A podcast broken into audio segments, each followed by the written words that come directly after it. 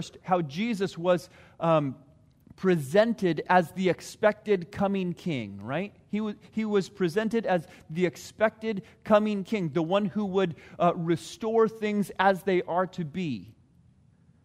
And John came preaching, proclaiming, repent, for the kingdom of heaven as at hand. And then, what does he mean by that? What does he mean, your kingdom come? There was a lot of confusion about that, who this Messiah would be and what it would be that they would do. Would he restore the nation of Israel? Would he be a king over the nation of Israel again? Would they conquer the earth? Would they at least conquer the land? What, what would that be? What would it look like? Your kingdom come. That is, your will be done on earth as it is in heaven. Realizing that God created everything and He created it good, and then there was sin that entered the world. There's this brokenness in the world. And this expectation that a king would come and the kingdom of heaven would come, and there would be a restoration of all of the things that had gone wrong all of the ways in which God was not acknowledged as God anymore, all of the strife between people, all of the sickness, all of the death, all of the sin would be done. And what Jesus is praying or instructing his disciples, his followers to pray is let's pray, God, that your kingdom would come, that it would come completely.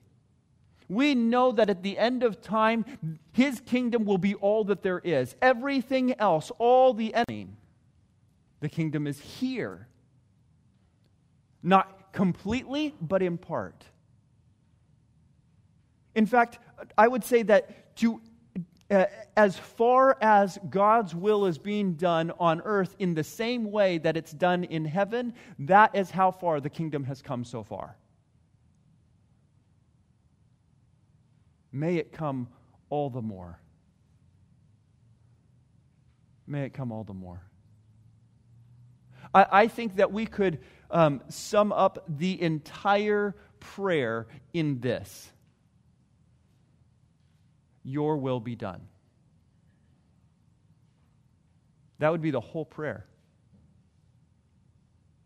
You, if you don't have time for the whole four verses or whatever it is, you could just come and say, Father in heaven, your will be done.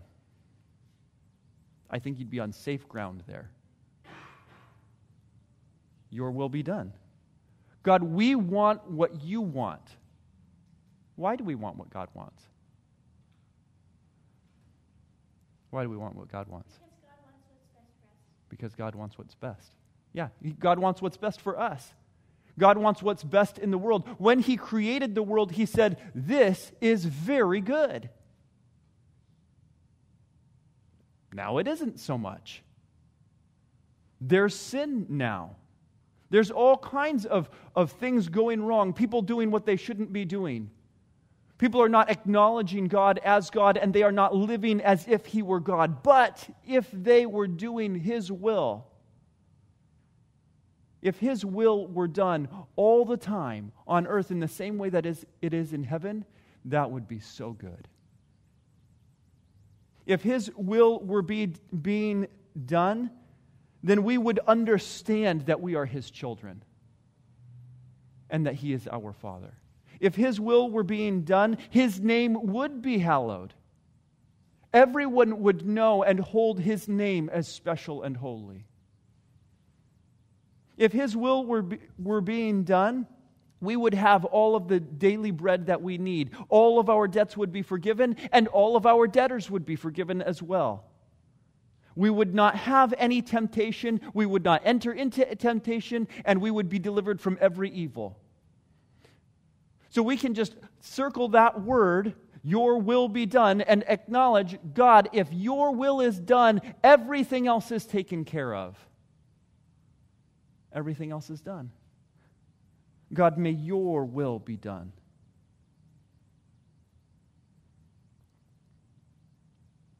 And so I think that these next three verses, verse 11, verse 12, and verse 13,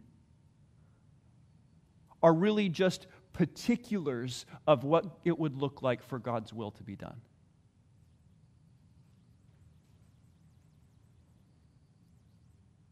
Give us this day our daily bread. God, provide for our needs. We acknowledge that it's not just our effort that provides for what we, for what we need. We're not talking about necessarily, God, would you give me everything that I am going to need for today until I die so that I don't have any needs ever and I never have to think about it? It's just, God, would you give me enough for today? Would you give me enough for today? Would you take care of my physical needs? Would you take care of my financial needs? I think so much fits into this category that this is representative of. Uh, when Jesus says pray like this, I don't think his thought is that we will just memorize this and recite it. Right? These are not special magic words. That if we pray these words, then we are religiously right. It's a pattern for us to follow. He's giving us this um, template, a highly packed template, on how the kind of way in which we should pray. So, this is the kind of way in which we should pray. And in this category, give us this day our daily bread. I think he's talking about all of our physical needs. This is where we go God, would you take care of me? I, I wish that I was so holy that I didn't have any physical needs and I could just worry about spiritual things. But God, I've got all this physical stuff. And so Jesus gets that out of the way first. First needs that I have, the first things that I'm concerned about is God, would you give me my daily bread? Would you take care of my physical needs? It, it may be uh, health problems or, or those. God, would you give me enough strength for today? Would you give me enough strength for today? That the physical things would not get in the way between me and you. And may your will be done in the area of my physical needs. And so we take the physical needs and we go, okay, we've, we've addressed those, we've got those out of the way. Now, what else? Next category and forgive us our debts as we, have, as we also have forgiven our debtors. Okay, next category this relational thing. Whew, that's a big one right? What's getting in the way between me and my relationship with God, but me as God's child and He as His as my heavenly Father? The, the first thing that might get in the way is the physical needs. The second one, the emotional, relational needs. I've got this debt that has to be dealt with. I owe people stuff, and people owe me stuff. Sometimes we owe people things because we borrow from them. We borrow from them and then we owe them. That's our debt. Sometimes we owe people things because we break stuff. Have you ever borrowed something from somebody and owed it back to them, but then you broke it? I have done that. I have done that. I, I, I broke it. Or I'm visiting their house and then I break it. Oh, I broke it. Okay, I owe you one. I owe you. Well, there, there's, that gets in the way of relationship. There have been times when I've had good relationships with somebody and I broke something and I went, oh no, this is going to ru- ruin our relationship. And they've gone, no, this is not going to ruin our relationship. I'm not worried about it. But I'm worried about it. I'm stressed about it. They're going, really, don't worry about it. Can I pay you for it? No, I'm going to just forgive that debt. You don't owe me anything. We're cool. You and me, we're good.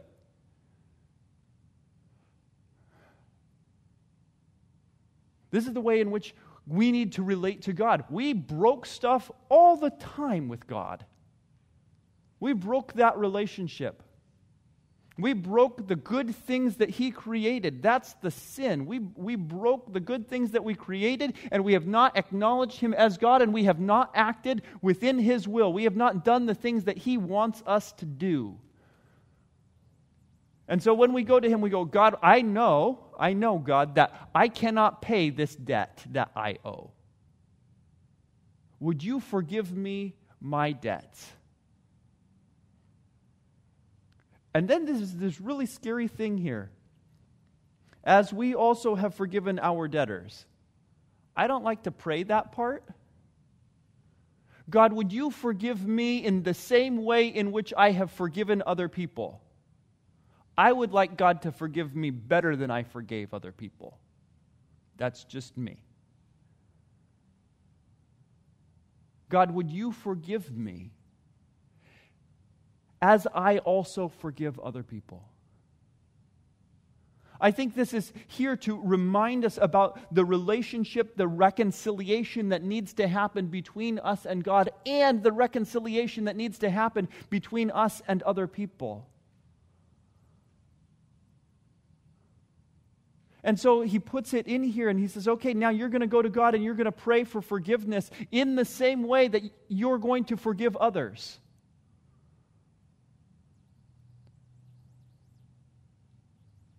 So when we're in this place of prayer, we pray, God, would you forgive me? And will you help me to forgive them?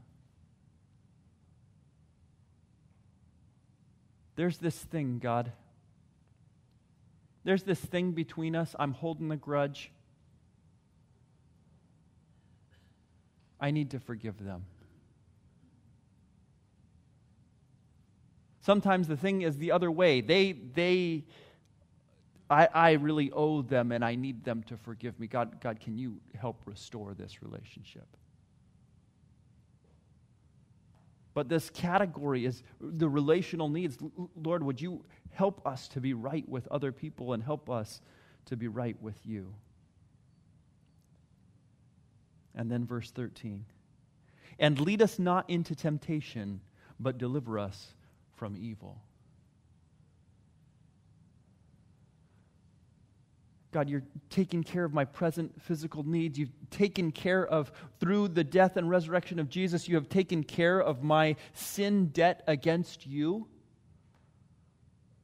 Right? As Christians, that was what we, we believe that not only are we to pray that God would forgive us our debts, but that that's why Jesus came. He came to deal with those debts. He came so that we might be forgiven. He came so that we might be adopted as children and call God our Father.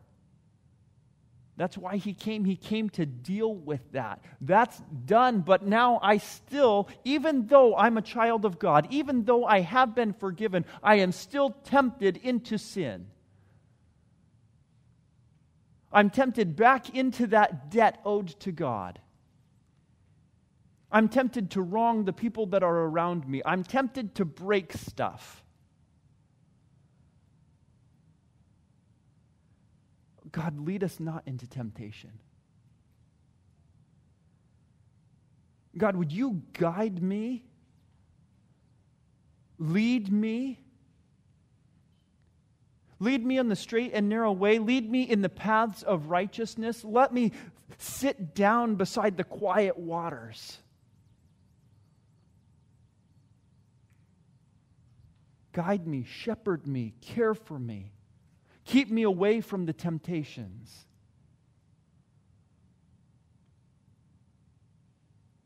Those things that would distract me or pull me away. Those evil things, those evil forces that want us want to pull us away, draw us away from the goodness that is the relationship that we have with our heavenly Father those things that would entice us into sin. Oh, wouldn't you, wouldn't you prefer this? I really think God is not coming through for you on that, but this thing would. You're so unhappy over there with God. This would be much better. It's those evil temptations that seek to draw us away. And so the prayer focuses us and says, God, I have these spiritual needs that I not be drawn away from you. Would you address my spiritual needs? That I might remain faithful to my Father who is in heaven.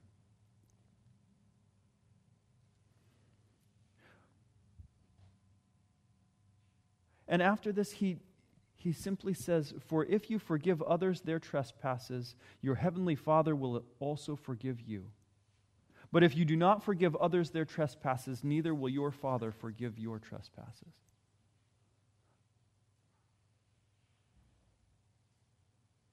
We're going to need help with that. if there is a link between my sin and my holding a grudge against other people and God's forgiveness of me, we're going to need help with that. Deep breath.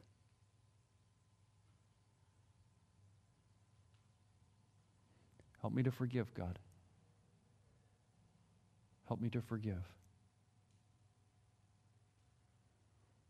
And so he goes through this whole thing. This then is how you should pray. Our Father in heaven, hallowed be your name. Your kingdom come. Your will be done on earth as it is in heaven. Give us this day our daily bread, and forgive us our debts as we also have forgiven our debtors and lead us not into temptation, but deliver us from evil.